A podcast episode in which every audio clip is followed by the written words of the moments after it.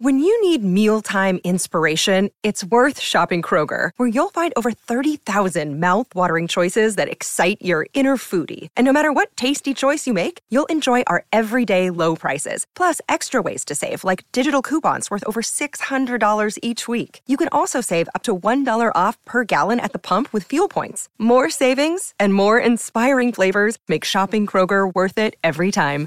Kroger, fresh for everyone. Fuel restrictions apply.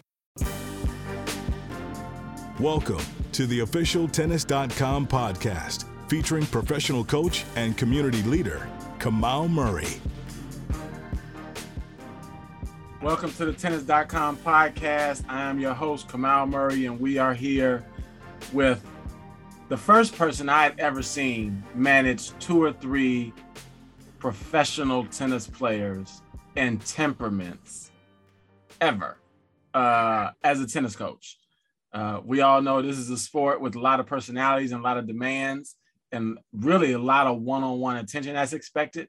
And this man has done it for years uh, without ever looking stressed.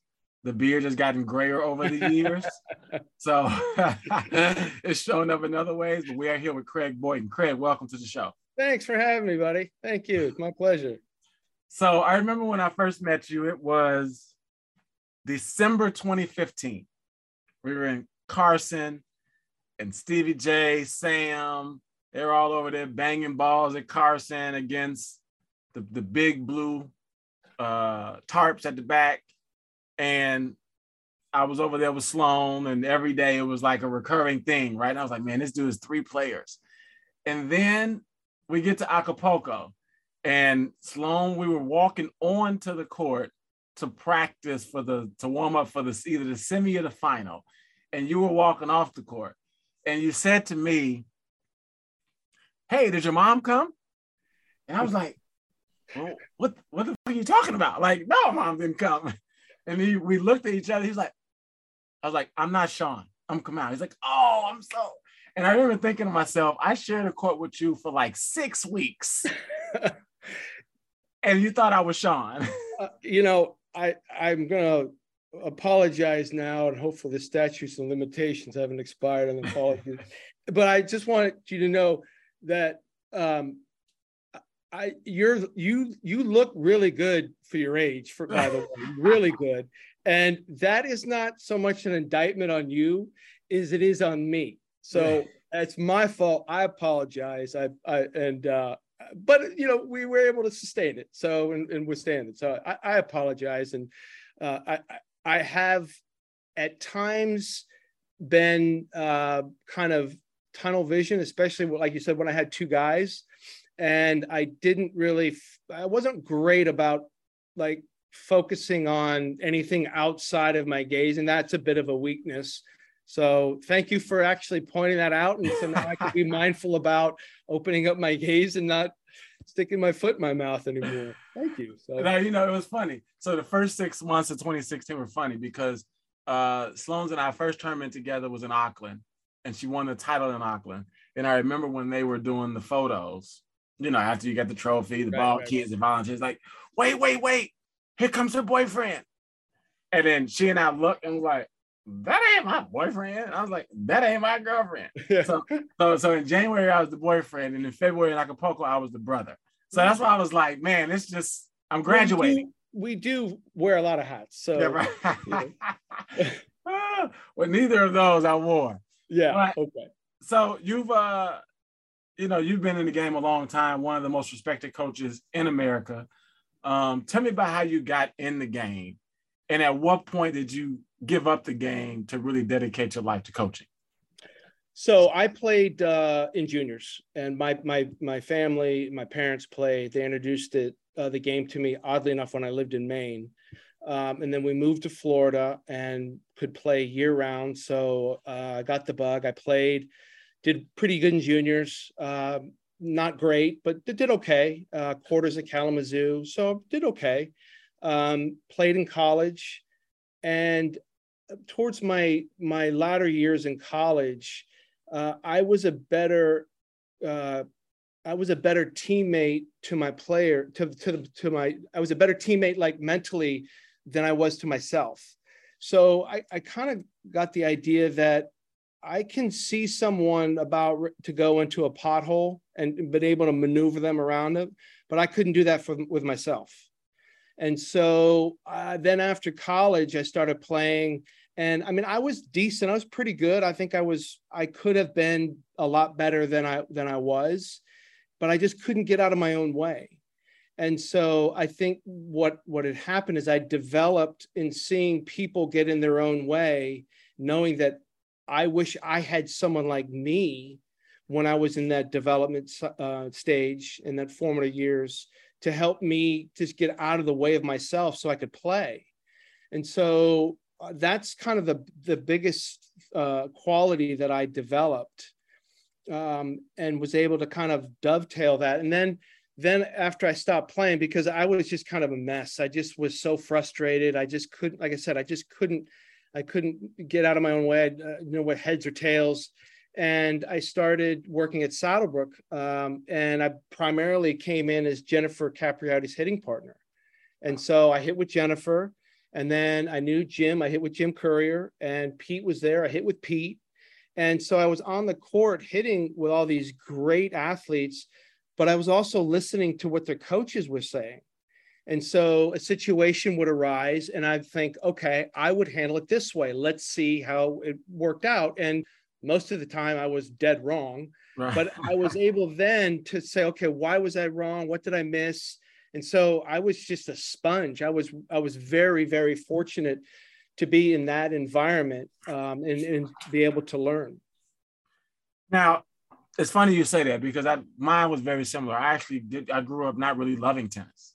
Like I started playing tennis at seven, just because it was the only summer camp that was still accepting people. Mm-hmm. July 27. Uh, but I wanted to play basketball, played AAU, play at the YMCA. Um, but then was always more probably cerebral than I was, you know, like into the game. Neither one right. of my parents played tennis. My mother never saw me hit a tennis ball ever in my life. My dad would come to tournaments and sit in the car and finish. My dad was an attorney, so he'd sit in the car and write. So I actually had to figure out the game. So I would say the thing that really prevented me from going on was an involved parent. Okay. Right. To know, yeah, the coach is getting stale or the coach is just taking my money and not really trying. Right. You and I know what that looks like, right? Right, right, right. But at 13, you may not, right? But a good involved parent can say, yeah, we need to switch.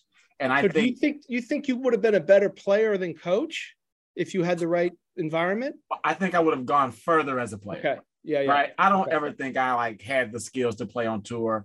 I think everyone sort of like every college player plays at the D1 level thinks they could have been better than they are until you get on a court with Steve right. or John or Sloane or Madison. Like, yeah, I was never going to be this good. You know what I mean? I'm right, smart enough to know I was never going to be that.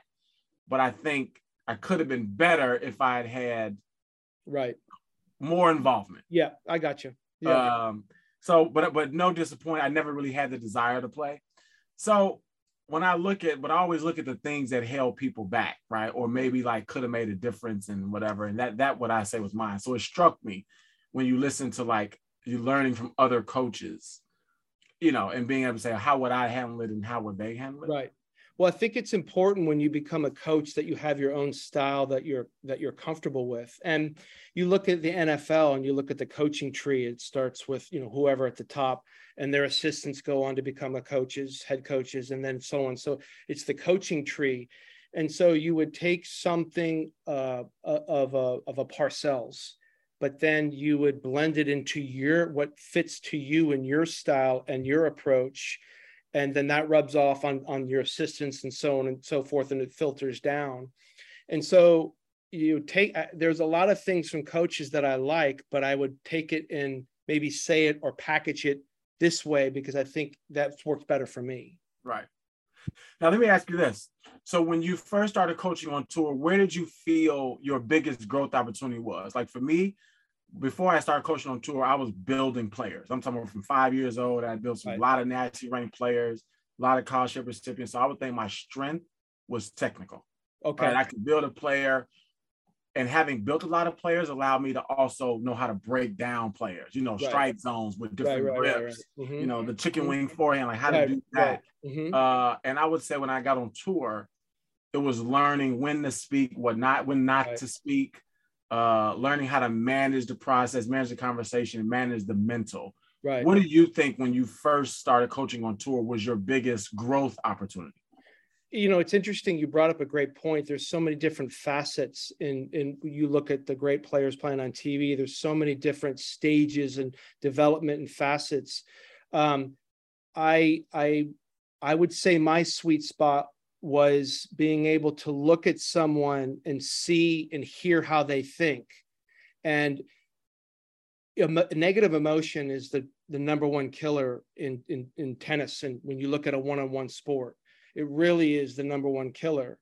And and and there are so many there's so many negative emotions and fear and whatnot and and being able to i couldn't stay in the moment but i know how to get other people to stay in the moment because I know what it feels like not to stay in the moment.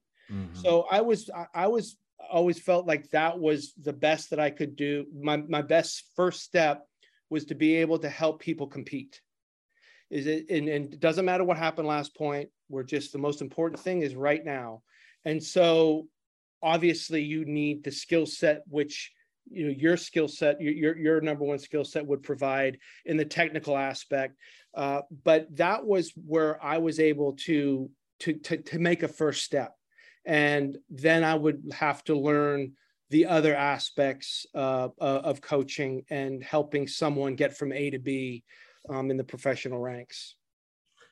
Yeah and i think when i first got on tour before i started to get access to a lot of the analytics mm-hmm. right? Um, like our first six months together, Sloane and I were together, you know, first six months. She won three titles in six months.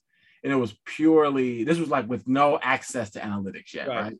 This right. was purely looking at strokes, looking at technique, and saying, where does this break down? Right. What part of the court does it break down? What, you know, how high, what type of ball, what ball speed? And I think that purity, like of the brain, mm-hmm. sort of helped me early on. And then you get into the analytics, which made it a little bit easier. But I think mm-hmm. that purity. And I think that after we started winning, that's when the complexity of staying in the moment, not looking ahead, not believing what you read, right? Because some of the mental, I feel like the mental challenge, uh, I mean, obviously, mental challenges coming up in terms of confidence, but in terms of mental challenges of when you are a top 25 player, of just sort of continuing to stay on the attack, mm-hmm. right? Not just on the court, but just in your whole approach. That is when I started to sort of have to deal with uh, managing the emotion and staying in the moment, not looking ahead, you know, not worrying about what if I lose this girl? She's 250 in the world. What is the internet going to say now? That's sort of when that came. But first, it was like, all right, how we win matches just from a sheer tactical right. standpoint. And then later it became like, all right, now how do we manage all this? You're managing expectations. Yeah. yeah. Yeah. You're managing expectations. And it's not easy. The more success you have, the harder it is to stay successful. Yeah. And there's a lot of other like thoughts that can creep in that are are not benefit. They're not beneficial. Yeah. And so yeah, I mean it's it's a it's a full-time job. A Another day is here and you're ready for it. What to wear? Check. Breakfast, lunch, and dinner? Check. Planning for what's next and how to save for it? That's where Bank of America can help. For your financial to-dos, Bank of America has experts ready to help get you closer to your goals. Get started at one of our local financial centers or 24-7 in our mobile banking app. Find a location near you at bankofamerica.com slash talk to us. What would you like the power to do? Mobile banking requires downloading the app and is only available for select devices. Message and data rates may apply. Bank of America and a member FDIC. Now, let me say this. When I look at your player roster, right, there's three names that sort of stick out, right? I look at John. Mm-hmm. I look at Sam. Mm-hmm. I look at Stevie Johnson. Mm-hmm.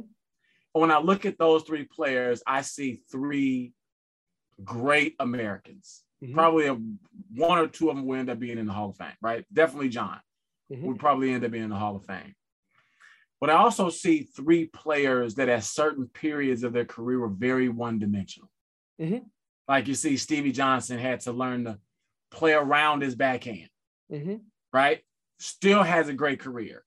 You know, Sam, probably not the most mobile, mm-hmm. still had a great career. Same thing for John, one of the biggest and best serves in the history of the game, probably not seen as somebody that's going to stay in the rally 12, 13, 14 balls. Tell me a little bit about your time with them and how you helped them be successful with those sort of, I want to call it limitations, but styles. Right, sure. So um, with John and Stevie, I I got them fairly early in their in their pro career. Um, and with John, I had the luxury of knowing John for about a year and a half because I, I was working again at Saddlebrook, um, and John was training out of Saddlebrook, but I wasn't working with him.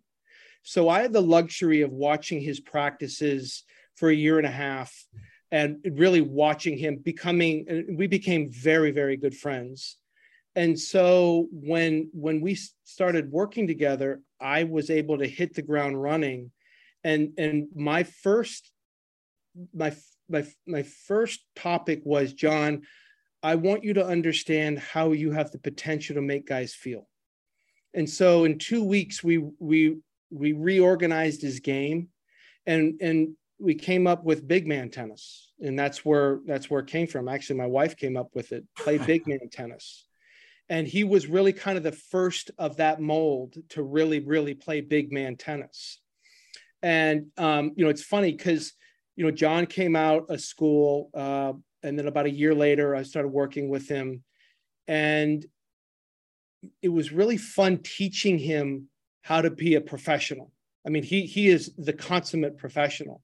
Uh, but you know, I have a kind of a funny aha moment story for all of them. And my one with John was, you know, we're playing, and, you know, John was is a great competitor, great competitor, um, but he would let emotion sometimes dictate his decisions. And I remember playing a tournament in Houston, and he was playing Mikey Russell, and I think Mikey Russell broke a serve and he snapped a racket. And after the match, I was like, "What are you doing? Like, these guys are good. You know, Prince isn't going to make enough rackets for you to play with every time you get broken. Broke. Right. And so, you know, we would, I, w- I was leaning on him pretty hard about move on, move on, let's go. You can't react. Okay. The next point, you can't let one bad point turn into five, not being grumpy. And so it was a constant daily, daily message, a daily message. And so we go to DC and he's playing top 10 uh, Thomas Berdych. And he's up 6 3, 5 4 serving 40 15. Gets broken. He's up 6 3 in the tiebreaker, up 7 6, I think, in 8 7, loses the tiebreaker. And then he's down 15 40 at one all in the third and i'm i'm just like i don't know what i'm you know when all this is happening i'm trying to get my post-match speech together get it going and so then he holds and he wins 6-3 in the third. And i'll never ever forget this moment with john. This tumult this moment to me is is bigger than the the 70 68 at wimbledon. So i walk in the locker room and i'm standing next to him and he's getting all his gear going. And he sees me right to his right to his uh his side and he says never batted an eye did i cb and i was like no you didn't. Congrats. And so to me just telling that story is chills because as, as coaches all we want to do is move move the needle we want to be the difference we want to make a difference yeah. and so with john at that point then then it was like okay he knows how to compete from a to z there are things that are going to come at him that are going to be great. You stay calm. There are things that are going to come at him that are not going to be great. You manage it. You stay calm. So with John, that that was that was kind of my uh, my my highlight my highlight moment. With Stevie, so I didn't have the luxury of knowing Stevie. Uh, he came out of school, and I was with the USTA at that point, and so I had to kind of get to know Stevie pretty quickly. And you know the, the the the things I kept on hearing and the reports I kept on hearing were you know how bad his backhand was, but that weren't I wasn't hearing the good things. Mm-hmm. You know, in human nature, you think what's wrong. So I can remember the moment like it was yesterday.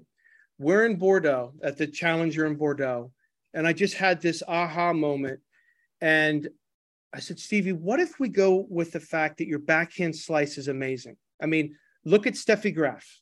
Let's let's model after Steffi Graf. Okay, she and Martina. I mean, let's look at the ones that are are are have been like world world world class athletes with a slice backhand, and it was really simple. Like I wanted him to hit a really heavy, nasty slice, and the guys would lift and give give the ball air, and then here comes the forehand. Right. So here comes the forehand, and then we encouraged him because he has a really good one-handed backhand. He really should have been a one-hander. Mm-hmm. And the guys, oh, I'll just approach to that side. Well, here comes the one-hander past him, and now guys are like, what is going on? Mm-hmm. And so it, it, was that moment with Stevie in Bordeaux. Your backhand slice is amazing. Let's say it's ama- it's amazing because it is amazing. So Mm-hmm. kind of flip the script on how we thought about that mind space on that wing, and and and um, that he got the 21 in the world. He was the number one ranked American for a week.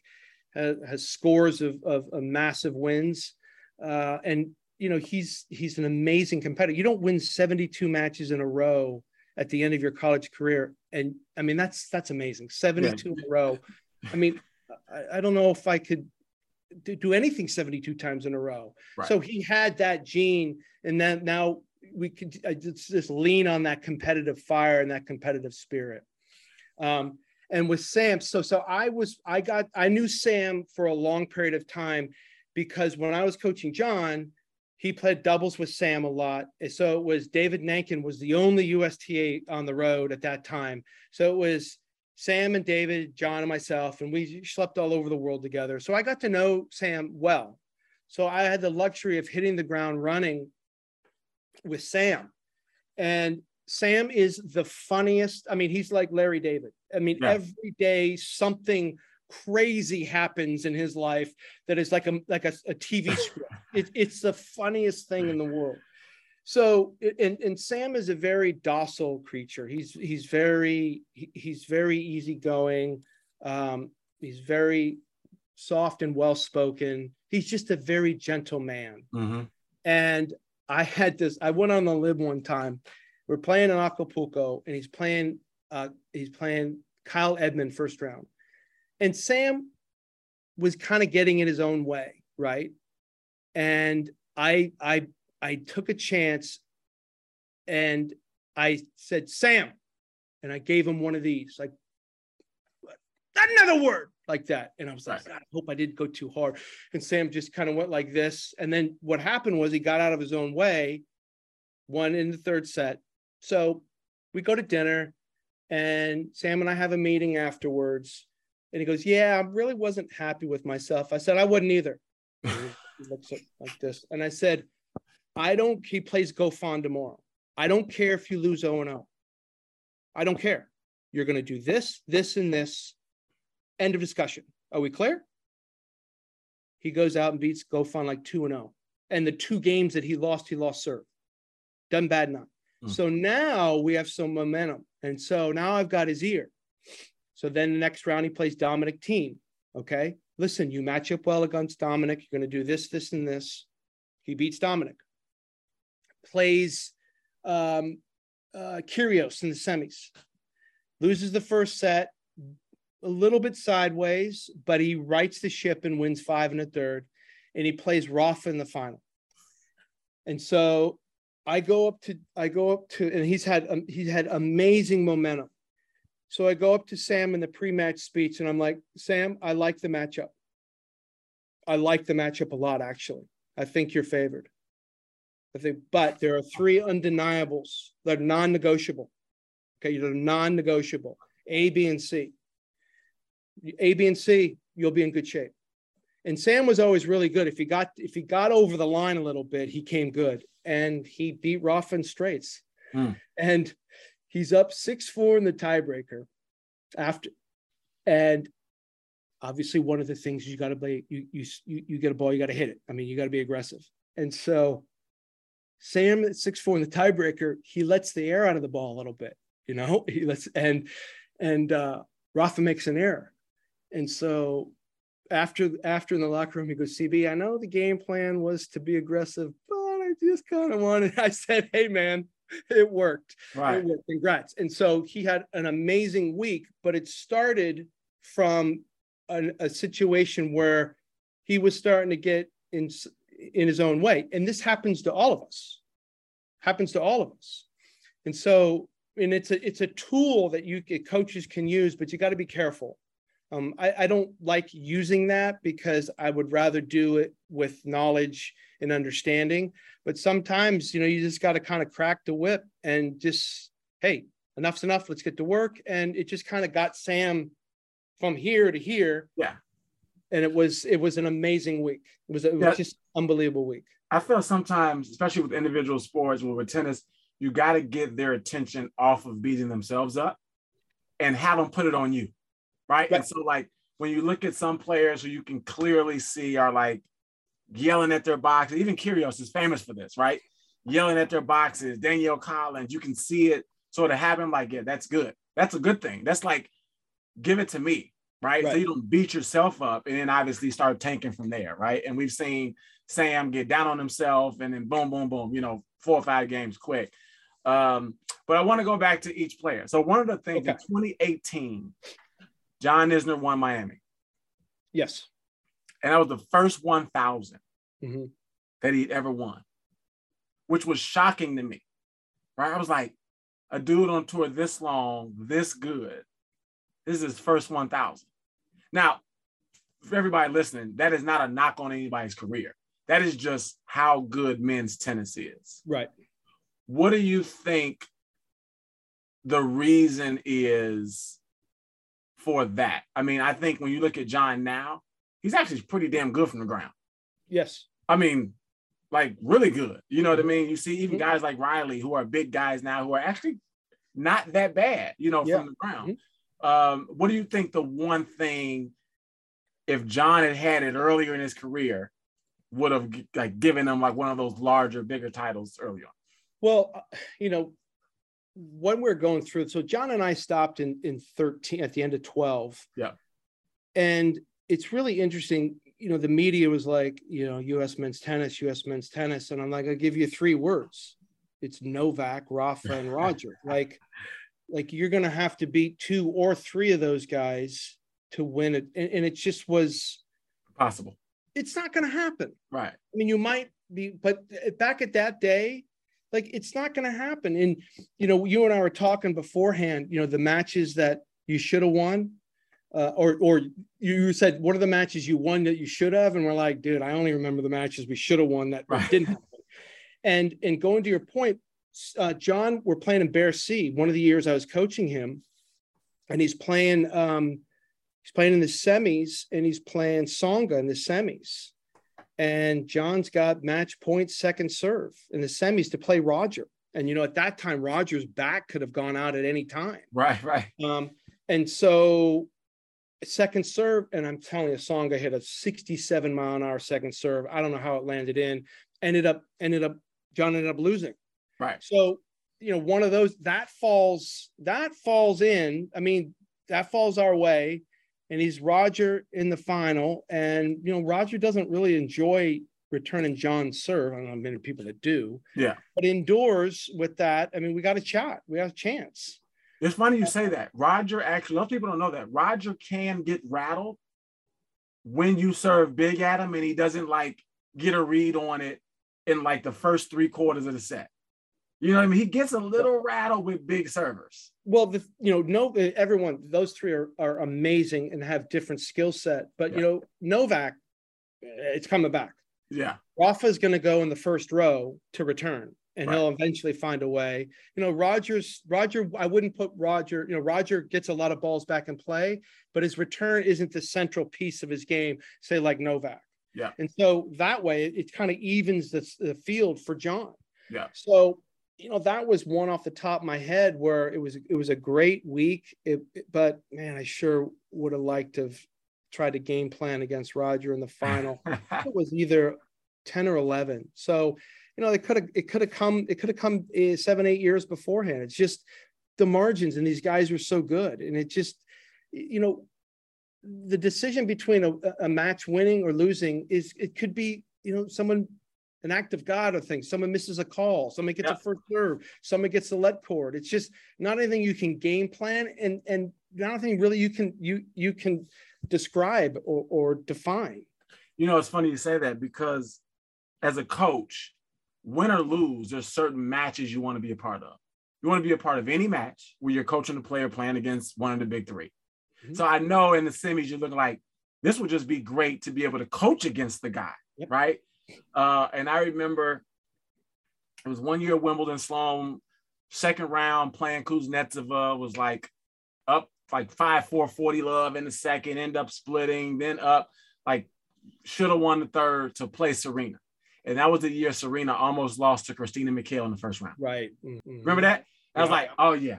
So I started like looking. I'm like, so you know, you're sitting there. We're at court one, court one, and they have like the scoreboard on the opposite, 45 degrees from the player's chair, and they Right. flashed the score of Serena just won, and you saw the match go. I was like, and I got excited, but you see the player start to, Yeah, yeah, yeah, yeah. right. And that was one where I was like, damn, that'd be. I just love to be able to play against her. Right. Uh, but let's go to Stevie. So when I think Okay. about Steve Johnson, right, I think about you talking about Steve Slice, and I say, you know, backcourt cross court rally with Steve. The moment he takes that backhand slice to your forehand, and you take that forehand cross court, points over. Is that like Steve Johnson's sort of signature play? Because I feel like once he chips to your forehand, you're done.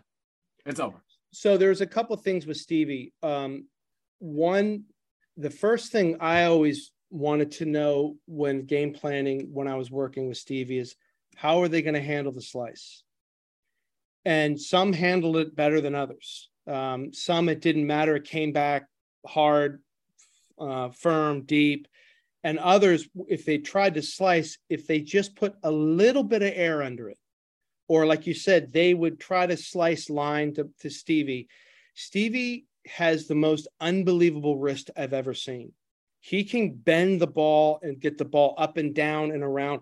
I mean, he can do things with his hand and wrist I've never seen, ever seen. He works the ball Yes. so much with that forehand.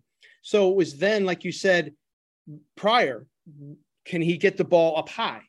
So he can keep the ball low with the backhand, and then the ball, the forehand jumps and it's up high and out of the pocket. And then Stevie's got a unbelievable kick serve and a very, very, very good first serve. And so it was it was more of uh like with John and Sam, it could be like heavyweight boxing. I'm not moving, I'm just gonna swing because I can. You know, Stevie, it was more like he has the roundhouse, but he did need to move and set the play up Yeah. a little bit more for him. But when we started thinking in those terms, then it became it, it became a lot of fun. And I just I loved watching guys would go back to their box and and and just start like, what is going on? Like what is going because if you've never seen and played against Stevie Slice, you you don't know how to handle it because you better be able to handle it. So what happened was the court got smaller Mhm. because if, if for, and Stevie's court got bigger because he could bend the ball. Mhm. And so then it was just kind of tilting the percentages Stevie's way. Now the tr- the trouble also was if someone was able to take that slice and go big, go big back and Right. not be affected. Okay, well then now we've got to we got to work on a couple other areas Right. to, to get that uh, to get that percentage back in our in our in our uh, in our favor. But that's where coaching and game planning and talking about uh, talking about plan A, play play A, play B. If they go here, do this. That's when it becomes like like Yeah. a chess match. A Stevie's fun. fun in that way. He's Yeah, a fun in lot of- that, yeah, He's yeah. perfect for like that. Perfect because like with Sam, Sam was pretty like pretty ball Downhill. And I was like, Sam, I don't care if you're hitting it to the wrong part of the court, as long as you commit to hit it, because his game was so big. yeah. So like if the guy's backhand was twice as good and and the ball was there for the to, to hit, I was hey, our test our dog just came. Um, I'd say just go to the backhand. Don't worry about it. Don't worry about going to you. You do what you do best. Yeah. So that was that was kind of the difference between the two. A, a little bit of the differences. And the one thing too is I think Steve, one of his gifts. I remember like uh the COVID year we had World Team Tennis, That was the first time I got to be like on the court coaching against Steve. And I remember him talking, playing the game and narrating the game as he played it, right? And he was playing Brandon Nakashima, who we all know is a stud. Right. And when I said he just talked this boy out of the match, you know, crossing over, like, come out. You're going to have him search my forehand every first point of every game. You know, just like he would just tell you, right. he would let you know that he knows what's happening. Right. And he would like make it fun. And he would like sort of like screw with you. And the one like, Brandon, don't talk to him. Brandon, don't look at him. Brandon, don't laugh at his jokes. Because he's just like winning the match by being able to play and still sort of have a personality. Where Sam is kind of like more like, you know, when he's playing, he's like playing, right? He's right. not really talking right. to anybody. Right, right. Where right. Stevie's kind of like, yeah, I'm aware of what's happening. I'm having fun. I'm gonna fuck with you a little bit. You know what. I mean? Yeah, yeah. Well, I mean, he's SC boy in in those SC UCLA matches. I mean, he he's a college boy at heart. And Stevie is he is a, a tennis player looking for a team. That Peter Smith told me that. Yeah. Like he he needs a team. He needs yeah. to play. He's much better playing for some you know the name on the front more than the name on the back. Yeah. And so when you put T, uh, Stevie on a team, then he has the responsibility of others. And he he come on, I'll carry you. And he has he has that personality. Uh, and you know Stevie was both Stevie and Sam like like I coached both those guys at the same time for a few years, and it doesn't happen unless they're people like Stevie and Sam. They both yeah. love each other. They're both insanely respectful of each other. Um, and, and, it starts and stops there. If you don't have that, then you can't really do too well or do too for a number of years. And that now, just, let me ask you that because, you know, we don't see it that often where you see players split coaches. You see it more on the guy side, less on the WTA. Is it I mean, now they make so much money, it shouldn't be financial. Is it financial? Is it, hey, I got to practice with another guy anyway, or we play almost the exact same schedule anyway, uh, or I don't really need somebody to do everything for me. I just need them there when I need them. So it makes sense for me to split. Like, how does that work and how did it start? Well, well, the reasons that you said it could be all of those, mm-hmm. or um, it, it started well, how did it start? I was coaching Stevie. I, I was out, I was coaching Stevie privately. And I think Sam had approached Stevie to say, Hey, look, would you mind considering this? And like you said, they played the same schedule. Um, they're both fairly independent. They don't need hand holding all day. Yeah. Um, it cut on it cut the expenses in half. So that was financially easy. Um, it was kind of a team like stevie needs a team. Like i said stevie wants a team. They play doubles together a lot. They shared christian lacasio as a physio who's amazing. Yeah. i mean we had an amazing team for three years. Amazing. Christian is as good as it gets. Christian and i work together as good as it gets Sam and Stevie are as good as it gets as people. Mm-hmm. We just had an absolute blast. They were there were the few times where one of the players went left and one went right. It was all organized. It was everything's done up at front. Um, it it just worked. I mean, they and then I never had them hit together because I, I wanted them to think that for the time that I was with them, they had a full time guy. Mm-hmm. So the only time that we would hit together is like if we did a trip to Asia and we got there at the same time and they just wanted to quick hit. hit. Yeah, it's like we're not going to work on anything here except get the leg, get the trip out of the legs. Right. Um, I mean, it just it was really golden. I, I, I, you know, I see Christian and we just look back and some of the some of the some of the memories we had together. Sam, back to back years, beat the number one player in the world at, at Wimby, the top seed. He beat Novak, then he beat Murray um, you know, it's just some of the moments that we we share. You know, Stevie, the year Stevie made round of 16 and Sam made quarters at Wimby, and I'm running back and forth between the courts. You know, it's just it's just magical years. I just I I just I, I wouldn't have traded the, the, those years for anything. I was it was it was sad when it came to an end, but everything has got to come to an end. But um, I look back on the very very very fondly not only of those times, but the guys that that uh, I was able and fortunate to share that those that uh, those times with. So you look above your shoulder there and you see all the credentials, right? I, I've and I've like made a habit of saving my one day I'm gonna frame them. There. Right. Um, and I have like favorite stops on tour. Some that's like, yeah, whatever. It's in the middle of the schedule. We gotta go. Right. And some that are like, you sure you're not injured? Maybe we should go here, right? Um, tell me some of the and as a coach, you look at it differently, right? You know, the player's like, oh, I can't wait to go here and go to my favorite restaurant. Right, Right. right, right. Me, you look at it like, all right, I got to manage this whole thing. You know what I mean? Tell me what like what tournament do you? What's your favorite stop on tour? You know, I would Slam. favorite slam. Okay. Favorite slam.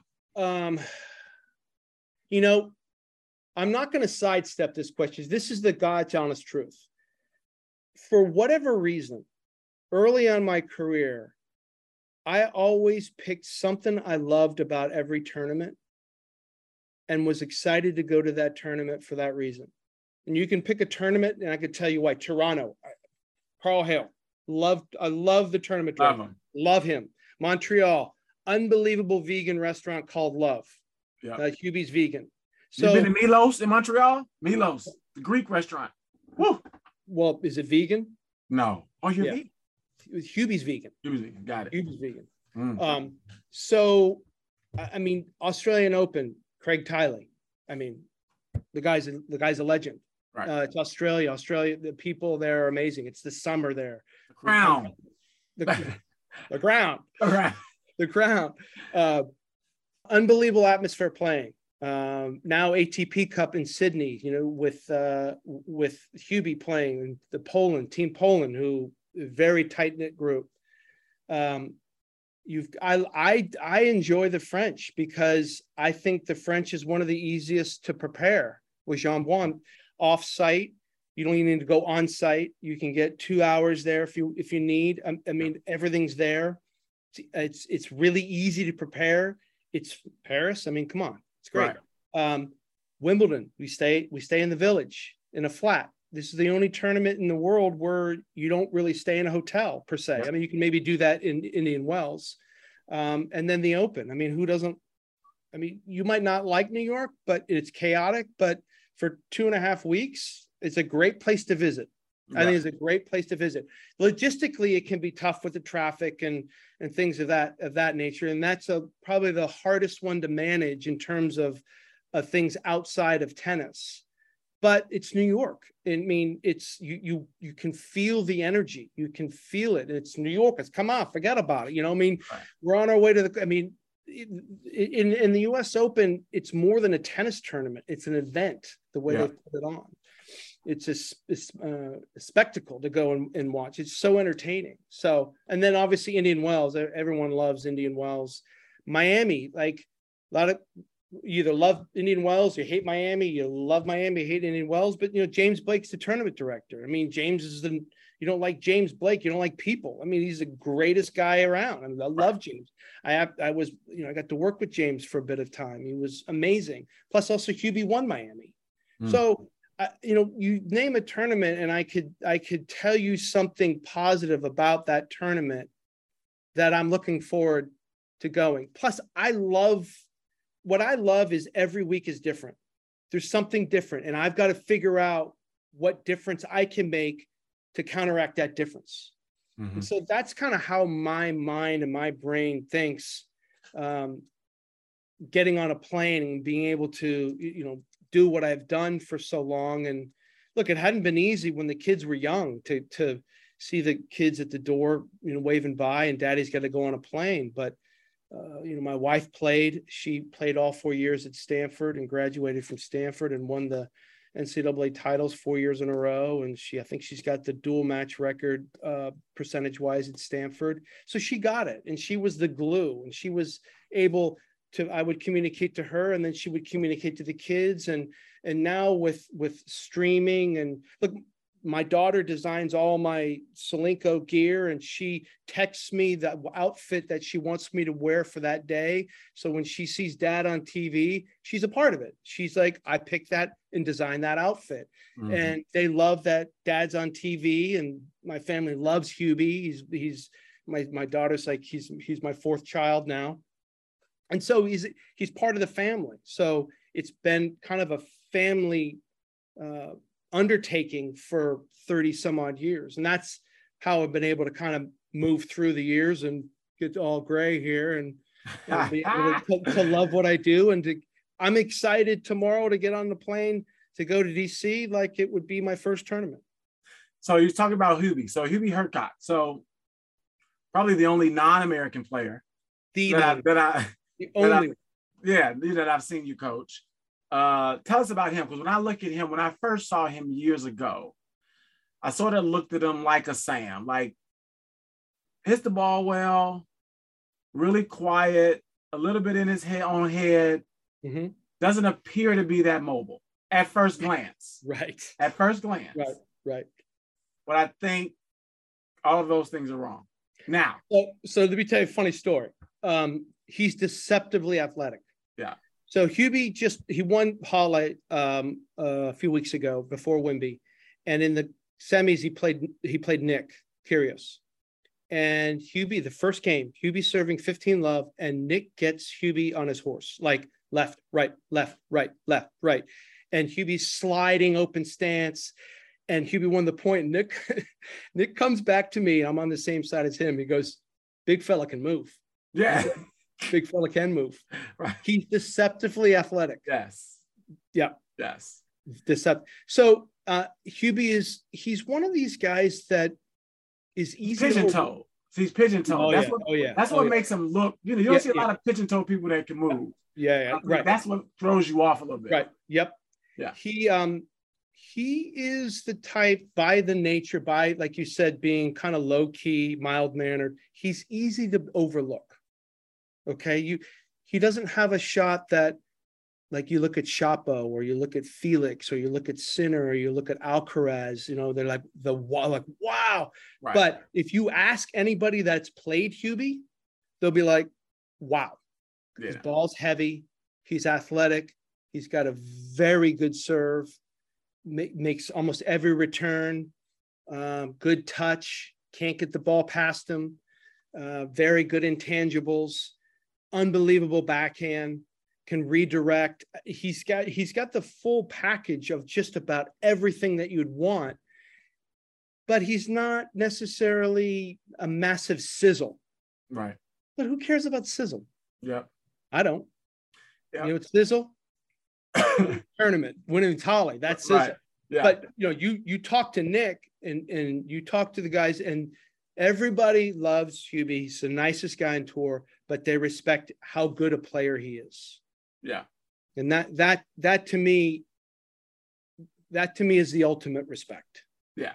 And you look at him and you think that wow, when the big 3 move on, this will be a guy. I mean, on the men's tour, they're all going to share titles, right? I mean, there's probably not going to be one that dominates like the big three have. You got Alcaraz now, you got Nick. I mean, remove the big three from I mean Nick Kyrgios would be a totally different type of player without those three, right?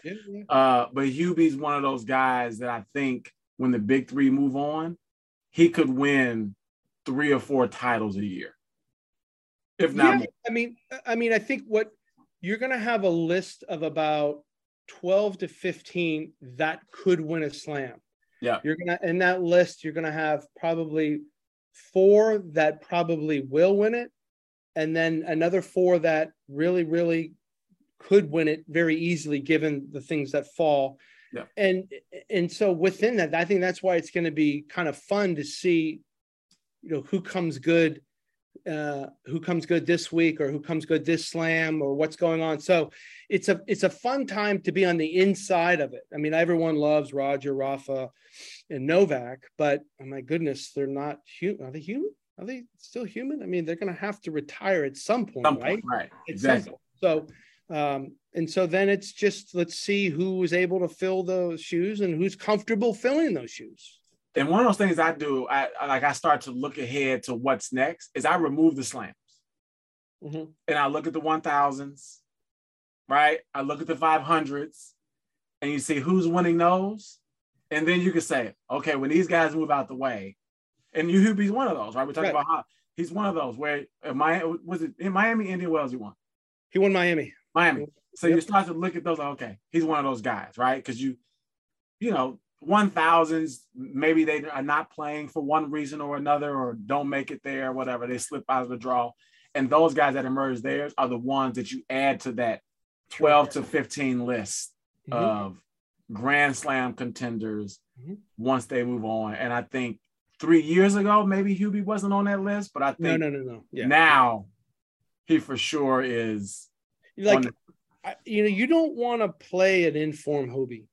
You, you just don't. I mean, if he's in form and he's free, he's trying to get like a nickname for him. And I'm, and I'm like, dude, you are just a menace. Right. And he's like, menace is kind of negative, but I'm saying I'm saying it in the most loving way. Right, right, right. he's a menace to deal with. Yeah, he can cover like a, he can cover like Medvedev, maybe you know, like Medvedev ish. Yeah, on the cover, right? You know what I mean? Really, really good. Very good, very good. So, let me take you to the U.S. Open this year, right? A lot of conversation about Novak, the mm-hmm. COVID rule. Mm-hmm. What do you think? I think that when you look at Australia this year, you know, what happened there, you think about the financial impact of what it means to be the all-time leader in Grand Slams between the 3 mm-hmm. There's probably with endorsement deals, bonuses, it's probably a hundred million dollar impact mm-hmm. mm-hmm. to one of those guys with these decisions mm-hmm. related to COVID. Mm-hmm. What do you think will happen to US Open? Well, I, I can only hope that he can play. Um, you know, I, I don't know. I mean, I hope they can figure something out where he can play, but they've been pretty consistent in that area with you know the nets and the players and basketball players and whatnot. Yeah. But I'm just talking about just from a, a, a, sheer tennis standpoint. He's a tennis player, so let him play tennis for his living. Let him do that. Now, what happens is there's like obviously the government. This is not an issue other than the government you know what happened in australia was an absolute crime i mean it was i, I was a little disappointed atp wasn't as vocal about that as they were about wimbledon because aussie let him in the country okay if you don't let him in the country fine but they let him in the country and then they kicked him out I just i mean that's just not that, wasn't the right move uh, in my opinion um, and now he's not going to have australia he won Wimby with no points. He's not going to have the U.S. Open. He's not allowed to play in Montreal. Mean, he's going to be 20 in the world. Mm. I mean, I mean, I'm exaggerating, but like yeah. he could easily. I mean, what's he going to do? The ATP did not fill the one the uh, Shanghai, so that's another thousand uh, winner points off the schedule. Um, it was a bunch of 250s and they they filled one week with a 500 so after the open which he won't be able to play i don't know how he catches up you well know, you know what's funny i was thinking about that and i think about it a lot i think you know given rafa's time seems like just health wise body wise seems to be winding down more than novak roger same thing i think that eventually novak passes Rafa just because physically he looks like he has another two years in it, you know, of health maybe and uh, life. Yeah. yeah, you know what I mean? Yeah, and yeah so, I, agree. Even with even with this year, this impact, I still think he ends up being the all-time leader because just magically he just still looks like he has three or four years in him. Mm-hmm. You know, when you bring up a great point, I'm sure in his inner circle, that that is a voice and what you're voicing right now is we're going to play the long game we're going to play the long game you know let's i applaud uh, novak for standing on his principle what he feels is right um, i just think it's a shame for tennis like even if like novak were going to go and beat hubie at the open that's okay he's one in the world he's like you said he's he should be there like let us give let us have a chance to game plan against probably, like you said, going to end up be the all-time all-time uh, greatest player that ever played. Yeah. So that's just kind of my like holistic view of it. I just wish, hope he can play. I hope things change where he can play. Yeah. Well, Craig, this has been. Uh, you've been generous with your time. We know you got to pack and get ready to go to DC. Uh, DC is an interesting tournament because it's quaint, right?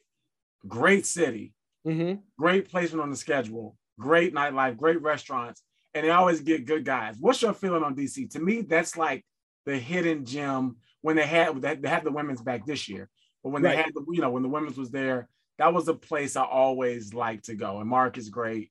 Yeah. Um, how do you what do you think about DC? It- it's a very intimate setting. So, and it's it's a big tournament, but it's got a kind of a laid back feel about it. Mhm. Uh, it's a great, like you said, very historical city. Obviously, lots of good food.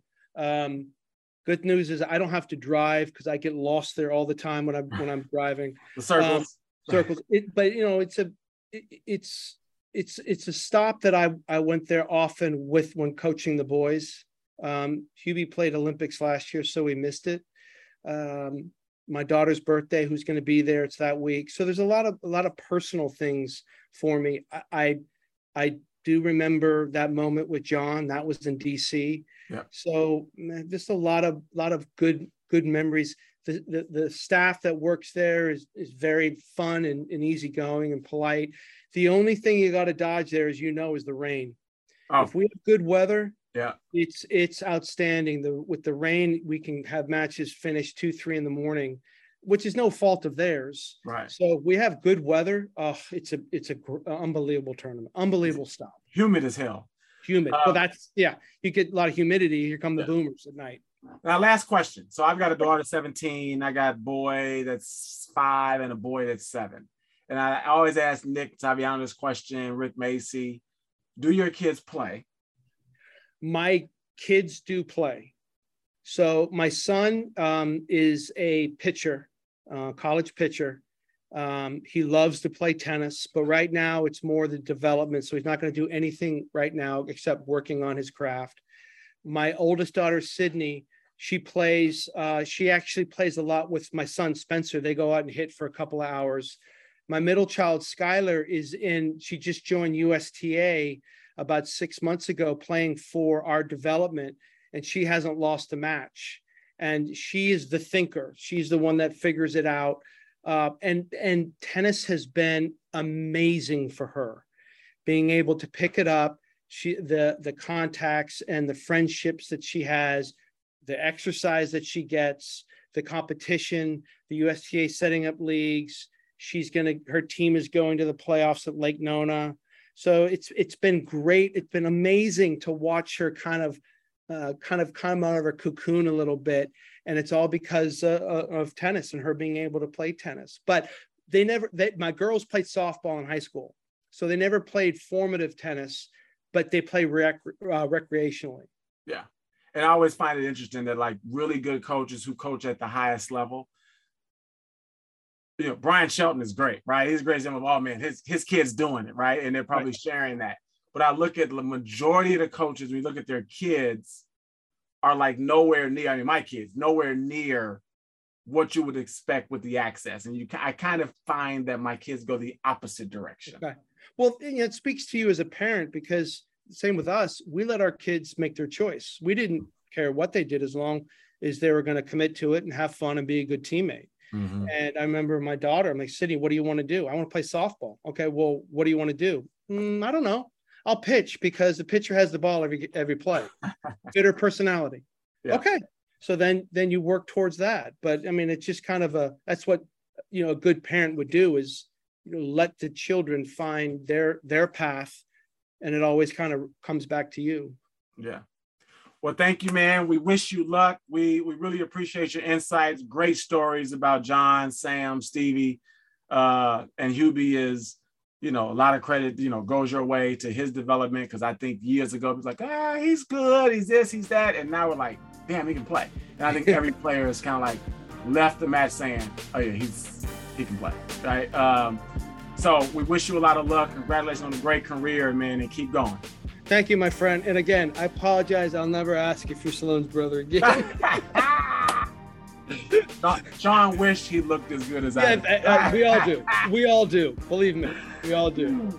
Well, Thank, you, buddy. Thanks for your time. Thanks Thank for you. having This, me. this has been the tennis.com podcast with the legendary coach Craig Boynton. Thank you.